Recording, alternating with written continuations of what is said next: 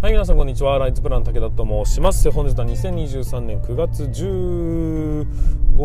16日、え土曜日ということでお送りしていきましょう。えこの番組は建設業界ワクワクする業界へ現場ロボの提供でお送りさせていただきます。ということで本日もスタートしていきますが、皆さん、うんと調子はいいでしょうか？今日ですね、まあ、土日なんで一応、うんと、世の中は休みなところもあればそうじゃないところもあるのかもしれないですけどね、えー、僕の方はですね明日明後日月曜日からちょっと北海道離れて栃木県の方に出張ということで、まあ、出張というか2ヶ月間滞在することになりますんで、えーと、栃木県栃木支店 武田の栃木支店の方に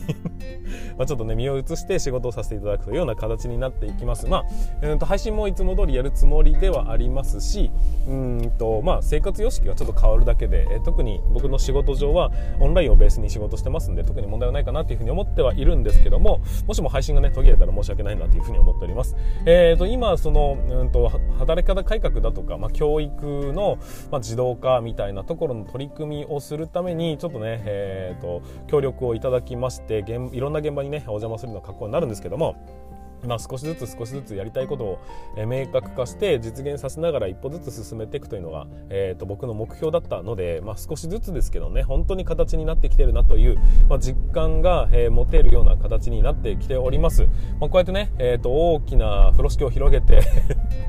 本当にうまくいくのかどうかもわからないことにひたすらこうちょっとずつチャレンジしていく。それに対して、まあ、その呼びかけにね、えー、答えていただいている人が少しずつ増えていくっていうのってすごくありがたいことだなって思いますしそういう人がいる以上僕はね歩みを止めてはいけないんだなっていうふうにも思いますしまあこの業界にとって、まあ、少しでも役に立つようなそういうような、えものを作っていきたいなというふうに思いますので、まあ、引き続き皆さん、えーと、ご協力をお願いしたいと思います。まあ、詳細につきましてはまだね、えー、お話できる段階ではないんですけども、まあ、少しずつ、えーと全国のえー、施工管理の先輩たちが全国の施工管理の新人たちを寄ってたかって教えるというその仕組みをどうにか作れないかっていうまあそうだな建設業全体を盛り上げていく持ち上げていくような取り組みになりますんでまあ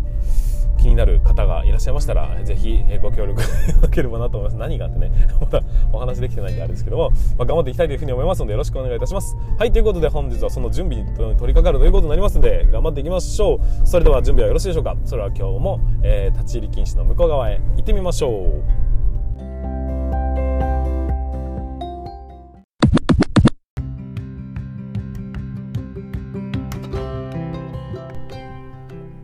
い皆さんこんにちは。ライズプラン武田と申します。建設業を持ち上げて楽しい仕事にするために YouTube チャンネル建設業を持ち上げる TV を運営したり現場ラボというサイトでは若手の育成働き方改革のサポートをしたりしております。えということで本日もスタートしていきますが今日のテーマは何かと言いますとえっ、ー、と発注者が変わらないと。っていう論調についてちょっとね僕の思うところをお話しさせていただきたいなというふうに思っております。ちょっとね話がねまだまとまってない中で話し始めるのでちょっとこれは YouTube に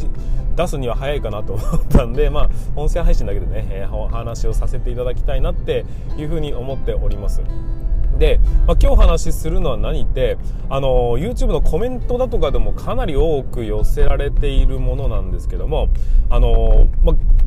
僕は変わらなきゃいけないよねっていうそういうような、まあ、話ぶりで常に発信させていただいてるんですよ。まずは効率化を実現しましょうだとか、えーと、そういうようなところを、まあ、中心に発信させていただくと必ずと言っていいほどとあるコメントが来るんです。それが何かってそんな自分たちが変わったって何も変わろうと思ったって無理だと。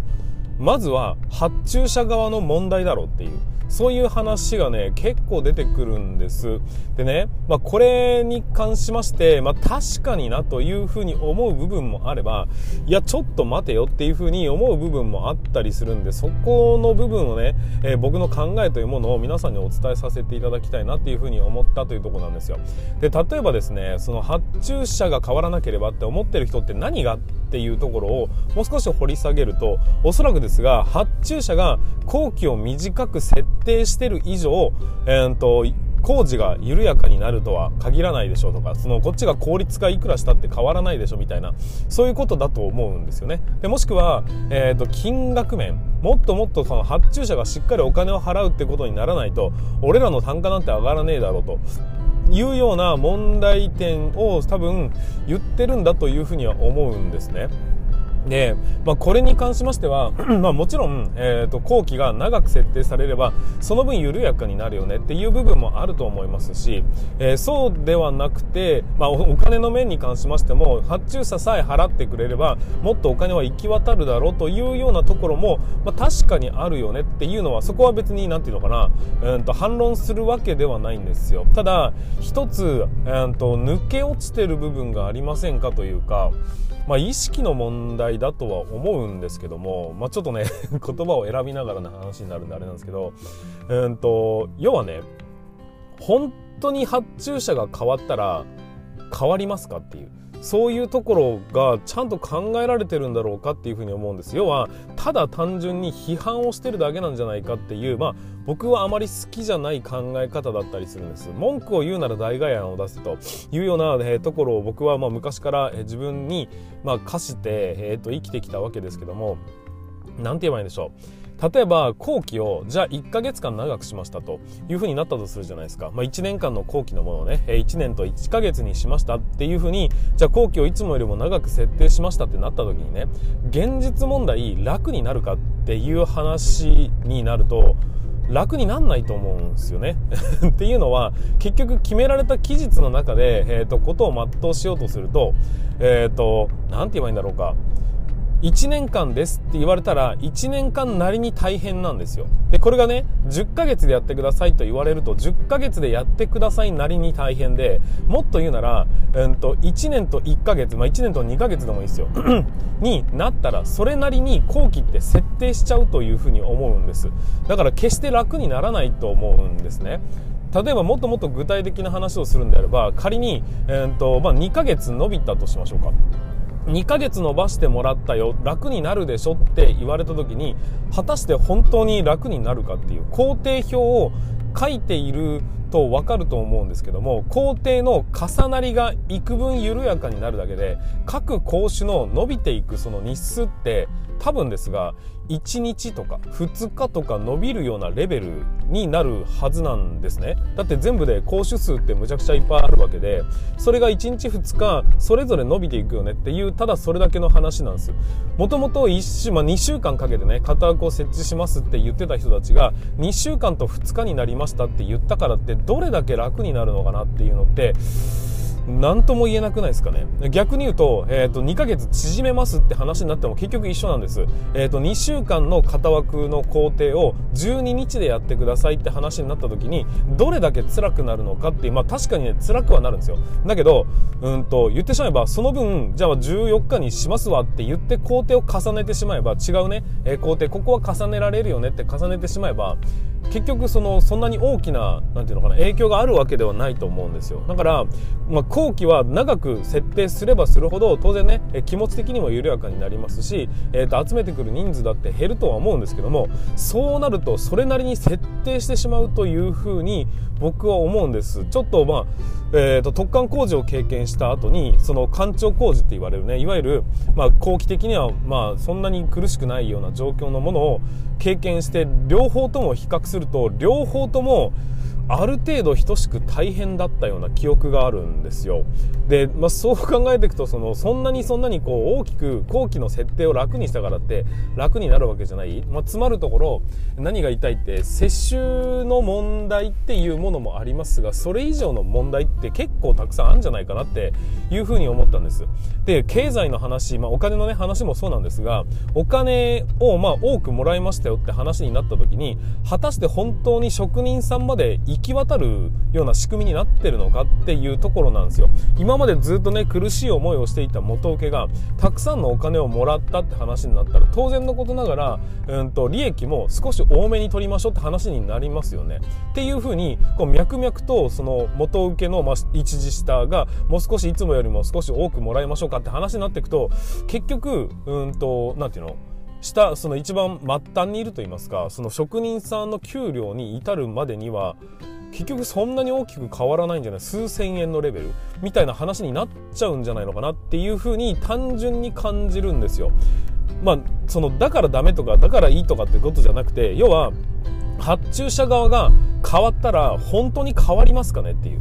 そういう話なんですね。で要はこっち側の問題の方がむしろ大きくてその発注者は変わる変わらない、まあ、それ変わってもらった方がいいよねっていうのなら分かるんないけど変わらないとこっちが変わらねえだろって言ってる順番って果たして合ってるのかっていうふうに僕は感じるんです。そうじゃなくて、まあ、当然ねと発注者は変わらなきゃいけないっていうところも働きかける必要性はあるがそれ僕らの力じゃどうしようもないじゃないですか。何て言うんでしょう。自分らがコントロールできる範囲じゃないですよね。そこをその、うんと、固定的な数値を変えようとしても、えーんと、なんていうのかな訴えるみたいな主張するとかっていうところから飛び出すことってなかなか難しいと思いません？それよりも何よりもそのこっち側の問題僕らが変えられる変数の部分をどうコントロールしていくのかっていうところに着目した方がいいんじゃないかと。で僕らが変えうる部分をとにかくたくさん変えていってもうここから先はあの発注者が変わらないとまずいよなと。もうこれ以上は動かしようがないんですっていうところまで行きましたかっていう。何て言うんでしょう。えっとなんかこう絶対変えられないところに噛みついてはいるが自分らは変わらないっていう状態になってるような気がしてならなくて自分たちがまずは変わっていってもうあとは発注者待ちでございますと。いうような準備までされてるんですかって。いうわかんないけど今のままでね例えば変われ変われと言って仮にですよ発注者がバンと変わりましたと。後期長く設定します。でお金をもっと出しますってなった瞬間に果たしてその建設業界めちゃくちゃ良くなりましたっていう仕組みになるまでちゃんと準備ってされてるのかなっていうところが非常に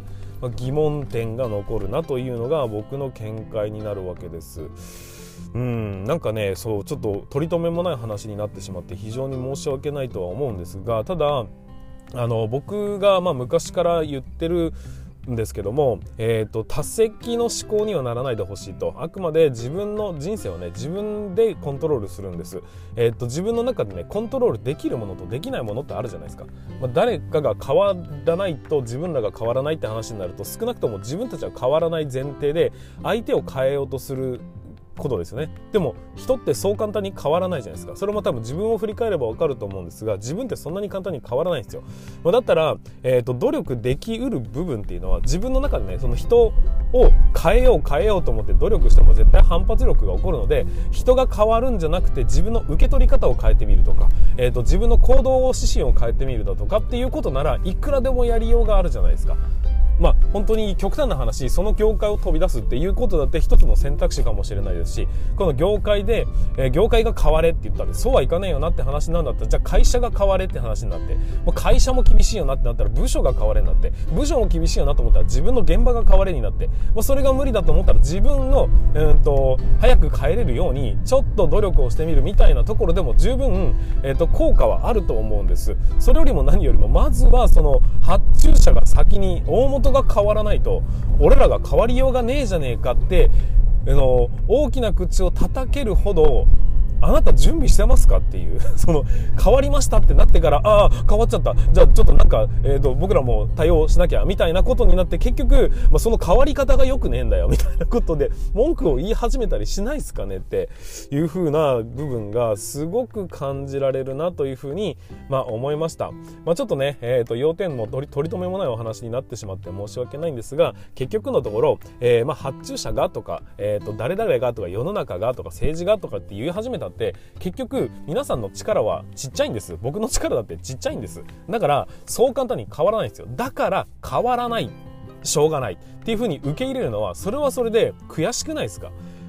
言ってしまえば相手が変わろうが変わる前が俺が変わるから別にいいよぐらいのスタンスになるようにしっかりと準備を進めていってここから先もっとより良くなるとしたらもう発注者側が変わる以外の方法がないよねっていうところまで突き詰めることってできないでしょうかと、まあ、結局僕らがやれることなんて小さなことなんだけどそもそも僕らなんて小さな存在で、えその小さな存在すら変えることが、えー、っとできないんであれば多分世の中を変えることなんてできないんです。まずは自分がどうするべきなのかと自分がどういうふうな行動にしていくのかっていうところをまずは変えていくっていうその意識を持ってで、えーと、発注者が変わってくれたらもうラッキーですと。ありがとうございます。じゃあここもここもここも変わってきますわっていう風なその準備をしていくっていうことをまずは念頭に置いて、えっと、相手ではなく周りではなくてまずは皆さんがどう変わるのかっていうところ、うん、と相手が変わらない前提で考えた時に自分はどう考えていくと、まあ、少しでも良い、えーと、仕事ができるのか良い生活ができるのか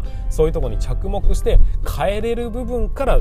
どんどんね変わっていければまずは、えー身の回り半径3メートルを変えることができるというところになっていくのでうん少しは良い生活になるんじゃないかなと思います。ただ単純に文句を言い続けたところで多分何にも変わらないんですよ。だから、えーと、その文句を言い続けるのを一旦やめて、えー、自分の身の回りで変えれるところはないだろうかっていうところに着目して動ける範囲でしっかりと行動に移していくことの方が僕はね、えー、大事なことなんじゃないかなっていうふうに思いましたんで今回お話をさせていただきました、えー、それに関して僕がね、えまあ、間違ってるとか合ってるとかいいんだけどうんとなんかこう、えー、僕はそういうふうな考えを持ってうんといろんな人たちにこう発信をしながら自分でもねいろんな実験をしながら進めているようなそんな人間でございますのでもしも相談だとかがあると、まあ、話を聞いてくれという話があるんであればぜひね、えーと、DM でもいいですし、えーと、ウェーブボックスっていうものをやってますんでそちらの方から、えーと、意見をいただいてもいいですし何何かしらのアクションいただければ僕の方もしっかりと尽力させていただきたいと思いますのでぜひぜひこちらの運動を引き続きよろしくお願いいたします。